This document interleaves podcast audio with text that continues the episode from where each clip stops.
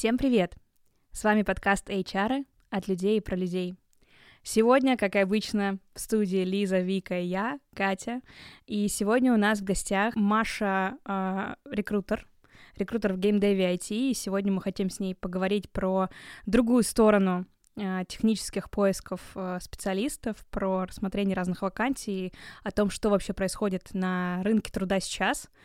Мы решили разделиться на два выпуска — один будет э, такой более холиварный про какие-то текущие новости, про то, что происходит, про то, что мы про это думаем, а другой — полноценное интервью с декомпозицией специально для вас того, на что стоит обратить внимание в вашем резюме, как менеджеры оценивают скиллы и прочие полезные вопросы. Поехали. Маш, да. расскажи немножечко о себе. Всем привет. Рассказываю о себе уже более четырех лет занимаюсь IT-рекрутментом. Ищу в основном э, программистов и все остальные другие технические специальности. В меньшей степени это вакансии, связанные с геймдизайном, артом, ну и вот все, что остальное есть. На самом деле Маша стесняется, но она боженька поиска программистов, я считаю. Да, а еще я не поняла, почему 4 года, Маш. Ты же вроде... Более 4. Это типа в два раза более, по-моему. Более это да типа нет, 10 нет, лет. Ну, но ты скрываешь. В рекрутменте ориентировочно с 2013 года, но это был не только рекрутмент в IT, начинала абсолютно с разных вакансий, соответственно, по нарастающей уже приходили более сложные решение о том, что я хочу работать именно в IT-сфере, именно в IT-компании, ко мне пришло с 2015-2016 года, где-то так примерно.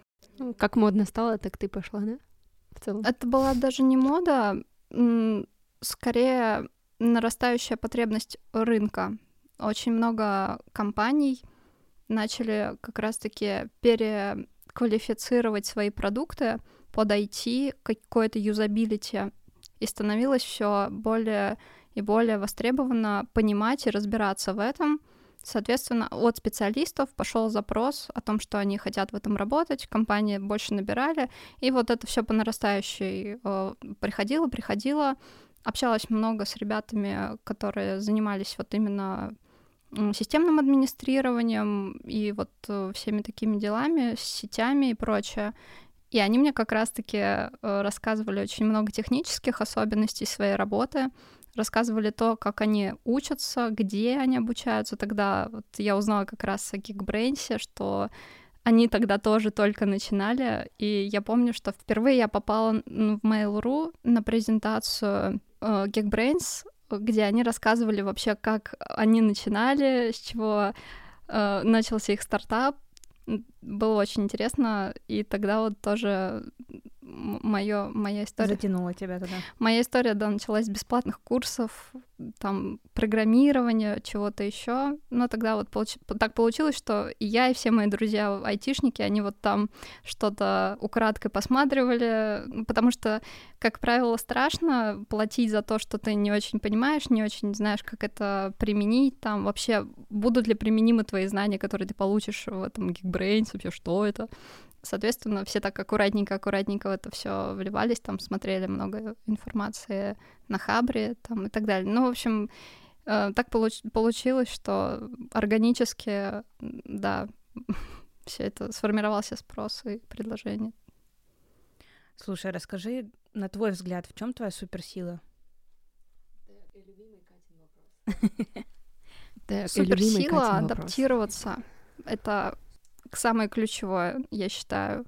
Рынок меняется слишком быстро, люди меняются, и их потребности, если ты не понимаешь, не умеешь оценить, э, куда тебе нужно сейчас э, повернуть, я не знаю, как-то перестроиться, будет сложно. И мне кажется, что через какой-то позитив я стараюсь э, адаптироваться, как-то с кандидатами наладить общий язык, и уже дальше мы тогда с ними о чем-то можем договориться в результате этого всего. Но, опять же, хотелось бы подчеркнуть, что рекрутмент — это работа не только с кандидатом, Также это и работа с заказчиком, с HR, с разными руководителями, топ-менеджментом и так далее. И сейчас будет внезапный для Маши вопрос. Второй. Не могу не спросить, какой у тебя любимый кейс из всего, всей твоей профессиональной деятельности? Самый запоминающийся или, наоборот, самый зашкварный, может быть, какой-нибудь? Со стороны кандидата? Без разницы, чтобы он просто у тебя выбивался из общей массы обычного закрытия вакансий. Я, скажу, я расскажу кейс э, про поиск э, директора по мимасам я думаю, что те, кто был сопричастен тогда к этому проекту, они улыбнутся сейчас. А, был очередной стартап, э, который э, открывали на базе одной из соцсетей, и ребята решили, что да, это тот человек, который нам нужен сейчас, вот прямо. И они сформировали, у них был примерно такой запрос о том, что а, вот если ты увидишь человека, который э, придет к тебе в рваных джинсах, в футболке, с какими-то растрепанными там волосами. Вот, в общем, он вот нам нужен именно такой. Искали мы его очень забавно, потому что, ну, как искать директора по мимасам, и вообще, кто это? Это был очень странный запрос. Мы писали какую-то странную публикацию, везде ее размещали. Я помню, на меня тогда посыпался просто шквал писем, каких-то неадекватных реакций везде, там, на Фейсбуке, ВКонтакте, где там постоянно пошли рофлы вообще жесткие, миллион просто писем. Когда я встречала заказчика в лифте, он спрашивал, как там дела. Мне очень хотелось ему почитать те письма, которые ко мне приходят в почту и увидеть своими глазами, как дела. Спойлер, вакансию-то закрыли? Вакансию Вакансию отменили в итоге, потому что они поняли, что им нужен человек, который просто будет очень хорошо понимать в бизнесе. И им показалось, что, кажется, те люди, которые очень хорошо понимают в бизнесе, они уже есть. Маш, а что скажешь а, про ситуацию на рынке сейчас? А, сейчас э, время небывалых перемен, и уже там предыдущий кризис э, два года назад уже кажется вовсе не кризисом, а так себе э, легкой прогулкой. Вот, расскажи со стороны рекрутера, что сейчас. В данный момент то, что я наблюдаю и мои коллеги отмечают, это те люди, которые работают, они стараются сохранить свои рабочие места, увольняются в основном по каким-то причинам экстремальным, либо это сокращение, либо компания просто отказывается идти навстречу э, людям, не хотят предоставлять условия, которые они просят. В целом, я бы не сказала, что сейчас самое лучшее или самое худшее время для смены работы. Просто дело в том, что сейчас, возможно, поиск займет чуть дольше, чем это происходит обычно. И проблема также есть э, в том, что рекрутеры во многом сами в поисках работы, а рекрутеров в компании становится меньше, их также сокращают. И, как правило, вот этот э, процесс, он э, сам схлопывается за счет этого. То есть и людей нанимать некому, по сути, и они, в принципе, редко хотят куда-то сами уходить. Те, кто уходят, они также боятся уходить и, ну, присматриваются лишний раз, чтобы не попасть в какую-то не очень приятную ситуацию денежную. Уточняющий вопрос. Э, ты сказала о том, что компании не готовы предлагать какие-то условия, которые э, кандидаты запрашивают. А там что-то вот заоблачное, что-то сумасшедшее, или там какие-то обычные простые плюшки, к которым мы привыкли, не только плюшки? Но за запрашивают в основном условия переезда, чтобы была чтобы компания предоставила удаленный формат работы, либо какие-то условия по релокейту, какой-то релокационный пакет. Не просят очень многого кандидаты сейчас, даже если говорить о тех заработных платах, которые были даже полгода назад, сейчас уже в том числе и сеньор уровня люди и топ-менеджеры, они поняли, что сейчас, если ты хочешь быстро найти работу, лучше как-то эту планку понизить. На самом деле наблюдаю из технических специальностей супер большое количество людей, кто ищет работу, э, ниже полугодовалой давности рынка. Да, это уже происходит, к сожалению. А как ты считаешь, это реально снижение или просто все приходит в норму? Потому что тогда же был довольно ощутимый всплеск ожиданий, скажем так. Это происходило из-за инфляции, я думаю. Я не суперспециалист в инфляции. Как и мы, мне кажется. Не скажу, что это в норму приходит, потому что все те э, вещи, которые на рынке в целом, то есть покупательная способность той зарплаты, которую они указывают, она явно ниже, чем была там несколько месяцев назад. Поэтому это скорее возможность куда-то хотя бы устроиться. Ну, то есть как-то перестраховываются, я думаю, просто лишний раз. Ну, то есть ты думаешь, что меняется с э, рынка кандидата на рынок работодателя все таки история, когда конкуренция растет между людьми?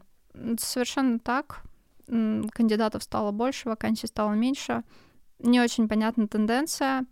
Опять же, если говорить про зарубежные какие-то варианты, то их становится больше, но опять же не все готовы переезжать. В этом тоже есть определенная проблема. Кстати говоря, не уходя далеко э, от найма и о том, что предлагают на рынке не только технических специальностей, но и HR, для ребят, которые работают в HR, предлагают тоже не слишком много интересного. И там сейчас один большой фокус — это о том, как сохранить сейчас сотрудников, либо как релацировать.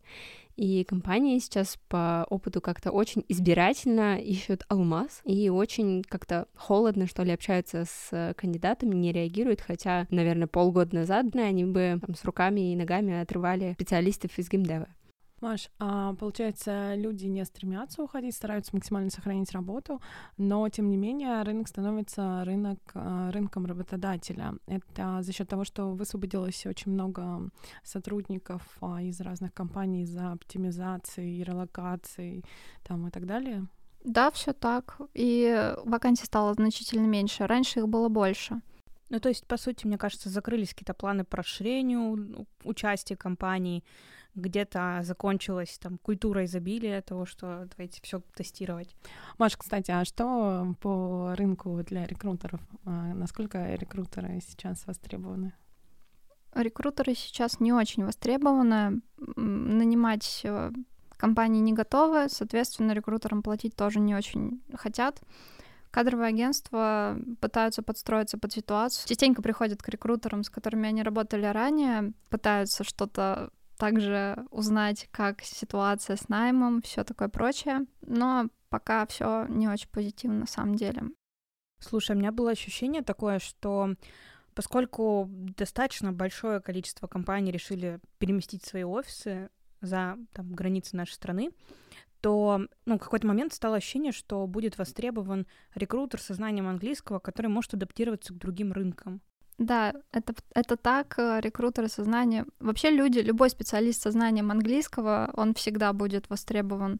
Другой момент, что их крайне мало. Те ребята, с которыми я общаюсь, э, другие команды, другие компании, команды рекрутмента, они все имеют такую проблему.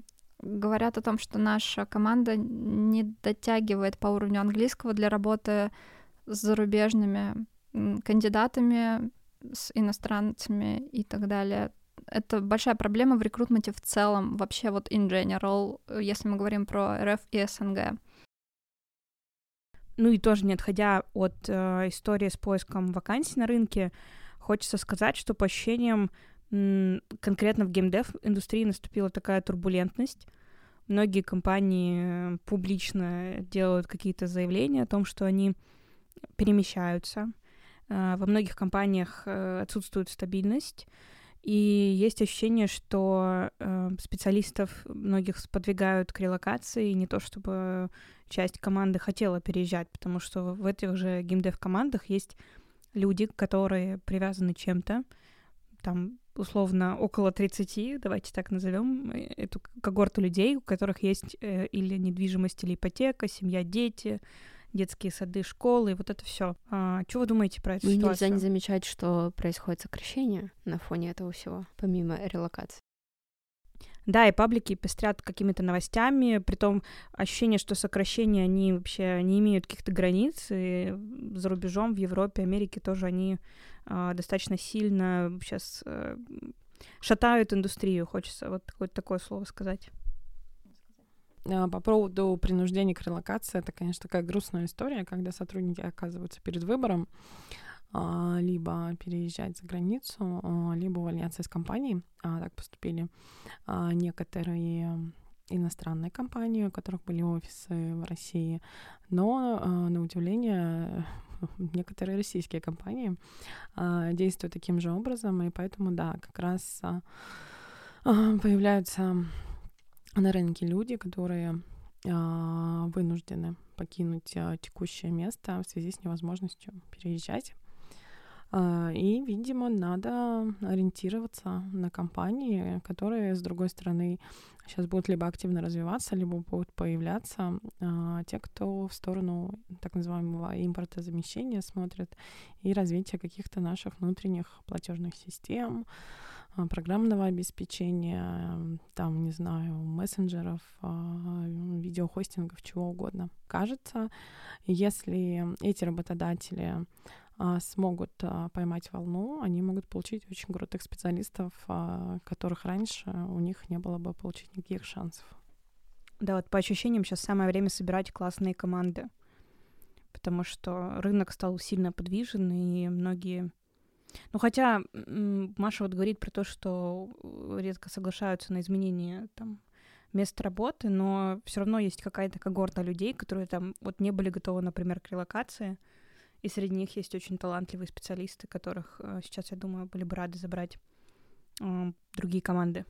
Это время возможностей. Любой кризис — это возможность что-то поменять в своей жизни — в жизни компании, если это принятие решения руководства в жизни человека, если он что-то давно хотел поменять, но не решался, либо что-то пересмотреть. Какой-то однозначной негативной или там суперпозитивной стороны, я думаю, что нет. Всегда есть э, какой-то микс разных моментов, которые просто нужно учитывать, когда ты что-то меняешь не из того плюсую, я просто обеими руками за такую точку зрения и за то, чтобы было больше позитива. У нас есть окно возможностей, в котором мы можем а, пересмотреть что-то и сделать то, что иначе бы а, нам никогда бы не пришло в голову, или мы бы побоялись, или... Короче, можно рисковать. Все, уже как бы рисковать не страшно. Я удивлена. Я Почему? прям очень удивлена слышать от тебя такое. Не знаю, никогда не слышала. Ну, классные слова, они, конечно, очень откликаются, но когда ты в каком-то там здравом рассудке сидишь на работе работаешь работу, все хорошо, они так и происходят. Потом, когда ты заканчиваешь и там остаешься один, наедине со своими мыслями, ну, это, конечно, индивидуальная особенность моя, может быть, что когда ты остаешься наедине, в голову лезут разные мысли, что все, э, все стало всем плохо, никогда не будет ничего как прежде. Это-то и факт. Но от того, что более, э, более страшно становится, что новая реальность, она совершенно неизвестно. А, скажем так, поколение Z, оно жило в очень хорошее время а, в прекрасное время. А кризис это происходит и не только в России, а во всем мире происходит регулярно. Там, ну, а я не знаю, в России, наверное, каждые 40 лет. Э, в мире, там, э, где как, но тоже очень часто. Короче, ребят, никто вам не обещал, что вы будете жить долго и счастливо. Вы не сказки. Вы будете жить по-разному. Мир постоянно меняется. Вот просто смиритесь э, с этим и как бы делайте, делайте что-то клевое. Да. Сначала Вика зарядила нас позитивом, а потом нас стращала. Я на самом деле могу разбавить таким юмором. Когда началась э, история с иностранными компаниями о том, что они закрывают какие-то подразделения в РФ, э, ну и вообще вот этот глобальный весь э, релокейт начался, на HeadHunter можно было обнаружить ну, более сотни резюме разработчиков, у которых либо в одной из первых строчек, либо в одной из первых строчек блока о себе было написано, что я владею английским, вообще там очень хорошо знаю, разговариваю, пытаюсь говорить. То есть неважно, там любой уровень, но они все писали про английский язык, это было, ну, во-первых, это было очень непривычно, потому что когда ты читаешь резюме разработчика, как правило, бросаются другие э, вещи в глаза, и, ну, ключевые моменты ты, ты, ты не ожидаешь там увидеть вообще английский язык в принципе. А резюме при этом на русском, да? Естественно, естественно. И, конечно, это было очень смешно, на самом деле, сейчас этого уже нет. То есть это была прям такая вспышка, которая тут же погасла спустя там пару недель, но это было, конечно, запоминающееся. До, вот до сих пор в памяти, конечно, это как такой яркий момент. Ну и в продолжении темы релокации хочется поговорить про тех, кто уезжал э, во все эти месяцы. Не хочется их делить на какие-то когорты э, по времени отъезда, но есть ощущение, мне интересно, если оно у вас, у меня есть, что часть этих людей вернулась, потому что условия э, за границей перестали быть достаточно привлекательными. Уровень жизни стал другой, э, имея большой спрос, э, страны, кажется, принимающие подняли цены на очень многие э, жизнеобеспечивающие вещи, типа аренды жилья, а, и прочих-прочих услуг. И есть ощущение, что многим стало некомфортно там при их текущем уровне зарплаты жить за рубежом. Ну, в целом все таки есть, но есть э, много компаний, которые адаптировались под эти условия, перевезли там, открыли юрлицы в других компаниях и просто дают возможность своим сотрудникам получать им релевантную зарплату. Поэтому как будто бы те, кто поехали второй волной, э, были посчастливее немножко тем, кто рванул там в начале марта, и э, ну как-то меньше их это задело. Я, наверное, еще добавлю, что компании, которые находятся за рубежом, стали более лояльны к удаленному формату работы. Знаю ребят, у которых вообще очень интересный кейс есть, а, когда одна компания нанимала специалистов, и был момент, когда они нанимали только с условиями переезда. Прошло время, и я узнаю о том, что люди пришли к ним уже на условиях удаленного сотрудничества. И я так подум- подумала, что пройдет еще какое-то время, наверное, будет еще какой-то вариант. То есть, и действительно, вот эта гибкость, она проявляется. Удивительно, что эта гибкость обычно российский рынок всегда был достаточно гибким, и компании ради кандидатов готовы были пойти практически на любые условия, но я не ожидала этого от компаний на Кипре, допустим, или где-то еще за рубежом, мне они всегда казались более консервативными. Если они выбирали какую-то одну линию, стратегию работы, то они обычно ее и придерживались. А здесь как-то вот наоборот они стали... То есть мы сейчас живем в интересное время, когда теперь зарубежные компании подстраиваются под наши какие-то хотелки. Вот это интересно, кстати. У меня уточняющий вопрос. Это которые не российские компании, которые стали внезапно кипрскими, или это э, true кипрские компании иностранные? Просто я пытаюсь понять. Сейчас, сейчас очень сложно определить. Но это правда сложно, потому что они не могут быть какими-то именно вот прям только кипрскими или только российскими или только какими-то очень много подразделений в разных городах странах а, это игровые компании, так скажем. Короче, Россия, Беларусь, понятно. Просто дело в том, что я...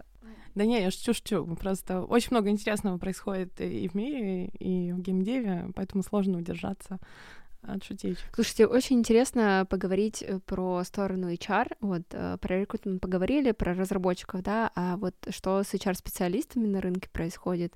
Есть ли у вас какой-то... Поскольку я, кроме своей основной работы, еще занимаюсь карьерным консультированием, я замечаю определенный поток HR, которые сейчас приходят за консультацией. И в чем э, весь вопрос? HR обычно достаточно стабильны в том, где они работают. Ну, то есть это не те люди, которые перебегают из компании в компанию, в основном в своем числе. Но э, есть ощущение, что потребности у бизнеса стало меньше в том саппорте, который они запрашивали от HR э, несколько лет подряд — то есть HR-функция, мне кажется, в России развивалась, развивалась, начали выстраиваться новые структуры типа связок бизнес-партнер плюс people партнер, например, а, в части компаний достаточно крупных, известных. И сейчас есть ощущение, что у бизнеса поменялся фокус, поменялись потребности, и может получиться так, что на потребности бизнеса не нужно то количество HR, которое там нанято сейчас в компаниях. Ну, то есть вот это вот было в IT в геймдеве, по ощущениям, как раз история про изобилие, про то, что что мы можем сделать еще в этой гонке для того, чтобы людям было у нас хорошо работать. А что мы можем сделать для того, чтобы люди не хотели там переезжать э, в, в европейские компании для продолжения карьеры там. И мне кажется, и на крупных игроках это скажется, и на более маленьких, и на HR э, геймдева. То есть у меня действительно на консультации приходят э, HR из геймдев-индустрии. Есть ощущение, что часть э, людей высвободится, поэтому конкуренция на вакансии HR, она тоже станет, скорее всего, выше поскольку вакансии не увеличатся при снижающейся потребности в полном суппорте. Но при этом хочется отметить, что вакансии на рынке есть, они есть разные, они есть в IT и в геймдеве, и у бизнеса есть потребности больше в таких сеньорных э, бизнес-партнерах, которые прям могут э, лидировать какие-то там функции самостоятельно, проекты вести. Огонь, воду и медный Да-да-да, вот это все. А знаете, что еще какой парадокс мне сейчас не до конца мачится? Мы вот э, с Катей, с Викой были недавно на конференции, где толпа HR выступала из разных э, крупных компаний, рассказывали про какие-то высокие материи в плане про well-being э, сотрудников, как они выстраивают эту экосистему у себя в компании и делятся примерами. И вот как будто бы это другая сторона вообще медали о том, что у них происходит что-то в параллельной вселенной, как будто бы их вообще не заботит о том, что какие-то там сокращения, э, что-то на рынке происходит, они вот заботятся э, про то, как сохранить э, благополучие сотрудников компании. Ты знаешь, э, у меня не резонирует, потому что есть ощущение, что эта тенденция началась еще пару лет назад. Я еще помню, что я про well слышала в комнатах Клабхаусе, когда они, я не знаю, Клабхаус еще существует или нет, но, в общем, тогда это было прям на пике, и там прикольные решения придумали компании, как в пандемию поддерживать сотрудников, как обеспечивать им в этом плане тоже полную поддержку. Это тоже про, это часть well так называемого. А, и мне кажется, вот то, каких они результатов достигли сейчас, это работа, ну, как минимум полугодовалая. Ну, то есть это накопленный э, результат за какое-то время. И сейчас там этот кейс, там, ну, по сути, для них завершенный. Я думаю, что они сейчас, э, несмотря на то, что говорят активно про то, что они все это внедряют, где-то придется им искать компромисс между там планами и бюджетами, например. Я тут соглашусь, а, что кризис, который был связан с ковидом, он практически не затронул эти компании. Там единственный момент надо было перестроиться на ремоут в целом. А в остальных, а, как сказать, а, в остальном плане многим даже, как сказать, позитивно отразился, если мы берем геймдев на выручке, на количестве пользователей, бла-бла-бла. Вот. И как раз это было то время, чтобы на ремоуте поддержать сотрудников, well осознанность, там, потому что многим было тяжело в самоизоляции находилось, э, находиться и так далее. А вот тот кризис, который сейчас происходит, он уже очень сильно затрагивает IT и, да, и геймдев, э, и все. Соглашусь, и знаете, что еще я о чем сижу думаю? А, на конференции были представлены достаточно крупные игроки, но а, для IT не, они не лидеры рынка. И для того, чтобы конкурировать э, с какими-то другими компаниями, там, не имея возможности предоставить что-то еще, они предоставляют хороший там комп-пакет, например. Ну, то есть, э, ну, в какой-то нише они, безусловно, тоже лидеры IT-рынка, но им сложнее конкурировать с какими-то более известными с точки зрения брендами. Ну, согласна, да, у них еще и бюджеты другие в этом плане, да. не могут себе позволить. Да, да. Ну да, тут еще тоже надо разделять э, в IT. Очень разные. Есть стильные, модные, молодежные компании, скажем так. А есть IT-сектора, например, в очень крупных бюрократических компаниях. И туда заманивать э, стильных модных айтишников гораздо сложнее, чем а, в первую группу. И поэтому там, да, видимо, а, больше вкладываться приходится. И больше компенсации, и развивать соцпакеты и так далее, и так далее. Ну и, кстати, к слову, про всякие разные типы IT-компаний, мне кажется, сейчас себя относительно рынка будут хорошо чувствовать, естественно, компании с госзаказом, то есть это аутсорс-разработка, прямая разработка по госзаказу и какие-то, ну, как бы диджитализация э, цифровизация там развивающихся всяких агросекторов. Вот у меня какое-то такое внутреннее чувство. Что думаете? У меня есть э, определенная информация про гос э, всякие истории, так как они также использовали некоторое время назад э, все те инструменты, которые привычны обычному бизнесу. Я сейчас э, имею в виду различные IT-компании, которые делают любые IT-шные продукты. Э, и они вот сейчас переживают кризис как раз-таки по поводу того, что нет возможности использовать уже то, что они использовали именно официально.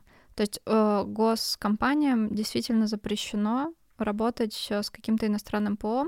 Они максимально ак- активно, э, экстренно, не знаю, как угодно, пытаются перейти на все то, что делают внутри нашей страны и также пытаются как-то с этим ужиться. Не у всех получается ужиться. Кто-то хочет найти какую-то альтернативу, э, поискать что-то еще. Признаются, что с этим пока еще тяжело. То есть полноценного импортозамещения с айтишной точки зрения э, найти сложно. Все так привыкли использовать иностранные облачные системы, что уже перейти на то, что какие-то альтернативы достаточно плохо на самом деле это работает. Э, весь этот переход дается тяжело, объективно. Но самое болезненное со стороны специалистов — это терять ту экспертизу, которая у них уже есть. И им очень обидно, если человек работал с AWS или Google Cloud, э, переходить э, куда-то еще. И... Но вот, кстати, еще один момент, который очень обидный э, для ребят, это э, момент, когда они работают на себя, либо фриланс, а сейчас весь фриланс переживает не лучшие времена, и есть кейсы, когда люди просто одним днем лишались заказчиков, потому что не было возможности дальше поддерживать работу с этими инструментами. То есть у заказчика все хорошо, по сути, он продолжает где-то в другой стране э, работать и развиваться, а ты уже просто не можешь с ним сотрудничать, потому что у тебя все залочено. Вот это очень обидный момент. Про импортозамещение я абсолютно согласна, что кажется, есть еще инструменты, которые не получается до конца заместить и восстановить. И я вижу, как это отражается на креативных специалистах, но они, мне кажется, не сдаются и ищут возможности в том, чтобы продолжать э, работать эффективно. Ну, плюс, мне кажется, еще многие IT, э, что повлияет на, как раз на работников и на кандидатов, столкнулись еще с историей даже не только рутинных инструментов, а всяких облачных э, историй, которые сейчас пытаются заменить Ну и на самом деле интересно подумать еще про альтернативы для обучения в IT. А, например, там есть популярные ресурсы, там та же Coursera и ее по похожие на нее ресурсы, к которым, я так понимаю, сейчас достаточно проблематично подобраться. А, но чего хочется сказать про это? К ним подобраться проблематично, но, насколько я понимаю, государство помогает сейчас. Вот Лиза там больше погружена в эту тему. Внезапно вы давно заходили на госуслуги? Я там обнаружила, что есть какие-то супер большие скидки на IT-обучение, причем там очень много разных направлений, там разработчики, тестировщики, дизайнеры, и в IT, и в геймдеве, и это очень интересно. Э, ну, там, конечно же, есть условия, но в целом, э, может быть, даже большому количеству людей это может помочь. Я бы еще отметила, что это в основном переквалификация. Один мой знакомый недавно рассказывал, что он хотел бы получить э, вот за счет э, как раз госуслуг. Ему тоже пришло уведомление, он э, очень хочет попасть э, в IT-сферу, но у него нет какой-то вот такой устойчивой специальности, с которой можно было бы переквалифицироваться. То есть какого-то полноценного обучения они предложить пока не готовы, но если у человека нет уже квалификации там полученной, и, в общем-то, получается не очень хорошая ситуация в ну, итоге. Там больше такие э, обучалки, типа Яндекс Практикум, Skillbox, и, и, ну, как бы не то, что прям переквалификация, тебе же по факту там дают какой-то сертификат, и ты можешь что-то с этим делать. Там проблема в том, что ты должен э, предоставить э, свой документ об образовании. То есть, Раз. если А высшем об- там ты заполняешь Нет, поле. мне, мне кажется, о мы про разные говорим. Там просто есть курсы, которые помогают. э, у государства сейчас кампания направлена на то, чтобы м, сохранить и приумножить айтишников в России, поэтому они открыли некоторые, оплачивают, скажем так, курсы, которые есть на рынке там от популярных обучающих компаний. Там можно просто бесплатно пройти, образ- э, получить э, этот курс пройти. Там есть несколько условий. э, Там инвалидам дают, э, либо неработающим, либо у тебя там должно быть трое детей. Ну, в общем, какие-то м, не социально защищенные граждане могут получить это в полном объеме. Снова-таки хочется сразу же отметить, что эти люди в таком случае сталкиваются автоматически с проблемой найма джунов в компанию, когда они либо, либо стажеров, когда все равно ты заканчиваешь курс, но при этом тебе не предлагают какую-то стажировку или, то есть ты должен сам пытаться что-то найти. А, Насколько я знаю, тот же самый Skillbox э, предлагает э, стажировки очень сложно. Не, не во всех случаях люди попадают на эти стажировки. Ну, может быть, сейчас все поменяется, когда сеньорные разработчики как куда-то по поуезжали, э, и сейчас, может быть, рынок перефокусируется на рост джунов, на, не знаю, на построение школу стажировки, школы менторства, и будет э, растить изнутри. Хороший поинт, задумайтесь вообще-то. А Мы, кажется, про другие льготы не говорили. Сейчас множество, я так понимаю, льгот э, для компаний, имеющих статус а, аккредитацию как IT. Это и льготные ипотеки для сотрудников, и по налогообложению много различных льгот для такого рода Ну, компаний. льготная ипотека вообще прекрасная история, конечно же, может быть для кого-то. Там тоже есть э, тонкости, нужно все внимательно изучить. Кстати, на рекомендую воспользоваться госуслугами. Вы видели какой там интерфейс? Просто вообще там прекрасно все стало. Не реклама. Это не реклама. Очень красиво все стало, поработали хорошо. И э, там достаточно подробно и понятно а, рассказывают про льготную ипотеку, для кого, зачем, почему. И туда попадают, ну, первый основной критерий — это должна быть аккредитованная IT-компания. Там очень большой реестр, на самом деле, можно прям там проверить, входит твоя компания или нет в этот список. А, Затем зависит, э, я так понимаю, что не зависит от того, разработчик прям ты или нет, ты должен просто там работать. То есть теоретически мы тоже могли бы попасть в эту Да, категорию. да, да. Заманчивое предложение, я считаю. Но ты э, в течение всей ипотеки должен, если я правильно э, интерпретировала информацию, должен работать э, в компании. Если ты уволишься или тебя уволят, то у тебя есть три месяца для того, чтобы найти э, работу. В ином случае э, ставка увеличивается до 15%. Пара-па-пам. А, И появляются новости а, о различных а, профсоюзах в разных компаниях. Это вообще очень занятно и интересно, потому что вот э, пару дней назад буквально прям пропестрила раз за разом очень много новостей про то, что та, та, в той, в той, в той, в той компании собираются сделать профсоюз. Мне интересно, что это выльется, потому что в целом э, я знаю, что на западном рынке немножко вообще другая история там с правами сотрудников. Что такое профсоюз? Ликбез, Ох пожалуйста. ты ж, поколение Z. Профсоюз — это когда люди объединяются и начинают качать свои права внутри компании. Комьюнити называется. Профсоюзное комьюнити. А, Нет, а, как сказать, такой внутренний орган, который имеет и некие юридические права а, по там, составлению коллективного договора, сос- э, защите прав работников. В Трудовом кодексе, по-моему, есть пр- прям отдельная такая, типа, про профсоюзы, там прям перечисляется все, что они могут, что-то. Да-да, в универе где-то я про это проходила, да, где-то было. Да, просто ощущение, что какое-то время эта функция не была активной, или про нее просто мало говорили, но сейчас э, люди активизировались, особенно я слышала, что эта проблема на европейском рынке сейчас э, сильно выражена, и они пытаются отстоять свои права, чтобы не столкнуться с какими-то оптимизационными мерами. Вот тоже довольно интересно, потому что геймдев в целом, ну, у меня лично с профсоюзом просто с тем, которым, про который я слышала в университете, да, не, не, не ассоциируется немножко по индустрии именно. Нас уволят после этого подкаста. Еще скажут, что мы к профсоюзам призываем. Серьезно. Никто не слушает наш подкаст. Ну, да, да, тоже верно. Окей. Хочется закончить на каком-нибудь позитивном обсуждении. То хочется посоветовать э, просто быть осторожными и беречь себя в этом всем. Опять же, да, э, работа это классно, но хочется, чтобы вы в первую очередь думали про то, про себя, про то, ну, где вам комфортно и как. Да. И жизнь одна. Не откладывайте жизнь на потом. И а, каждый новый путь начинается с первого шага. Мотивационные послания от HR. Спасибо, что вы были с нами. Слушайте продолжение нашего выпуска э, во второй части, где мы проведем уже такое более структурированное интервью с Машей и поговорим про жизу поиска работы в разработке. Спасибо. Всем пока. Пока.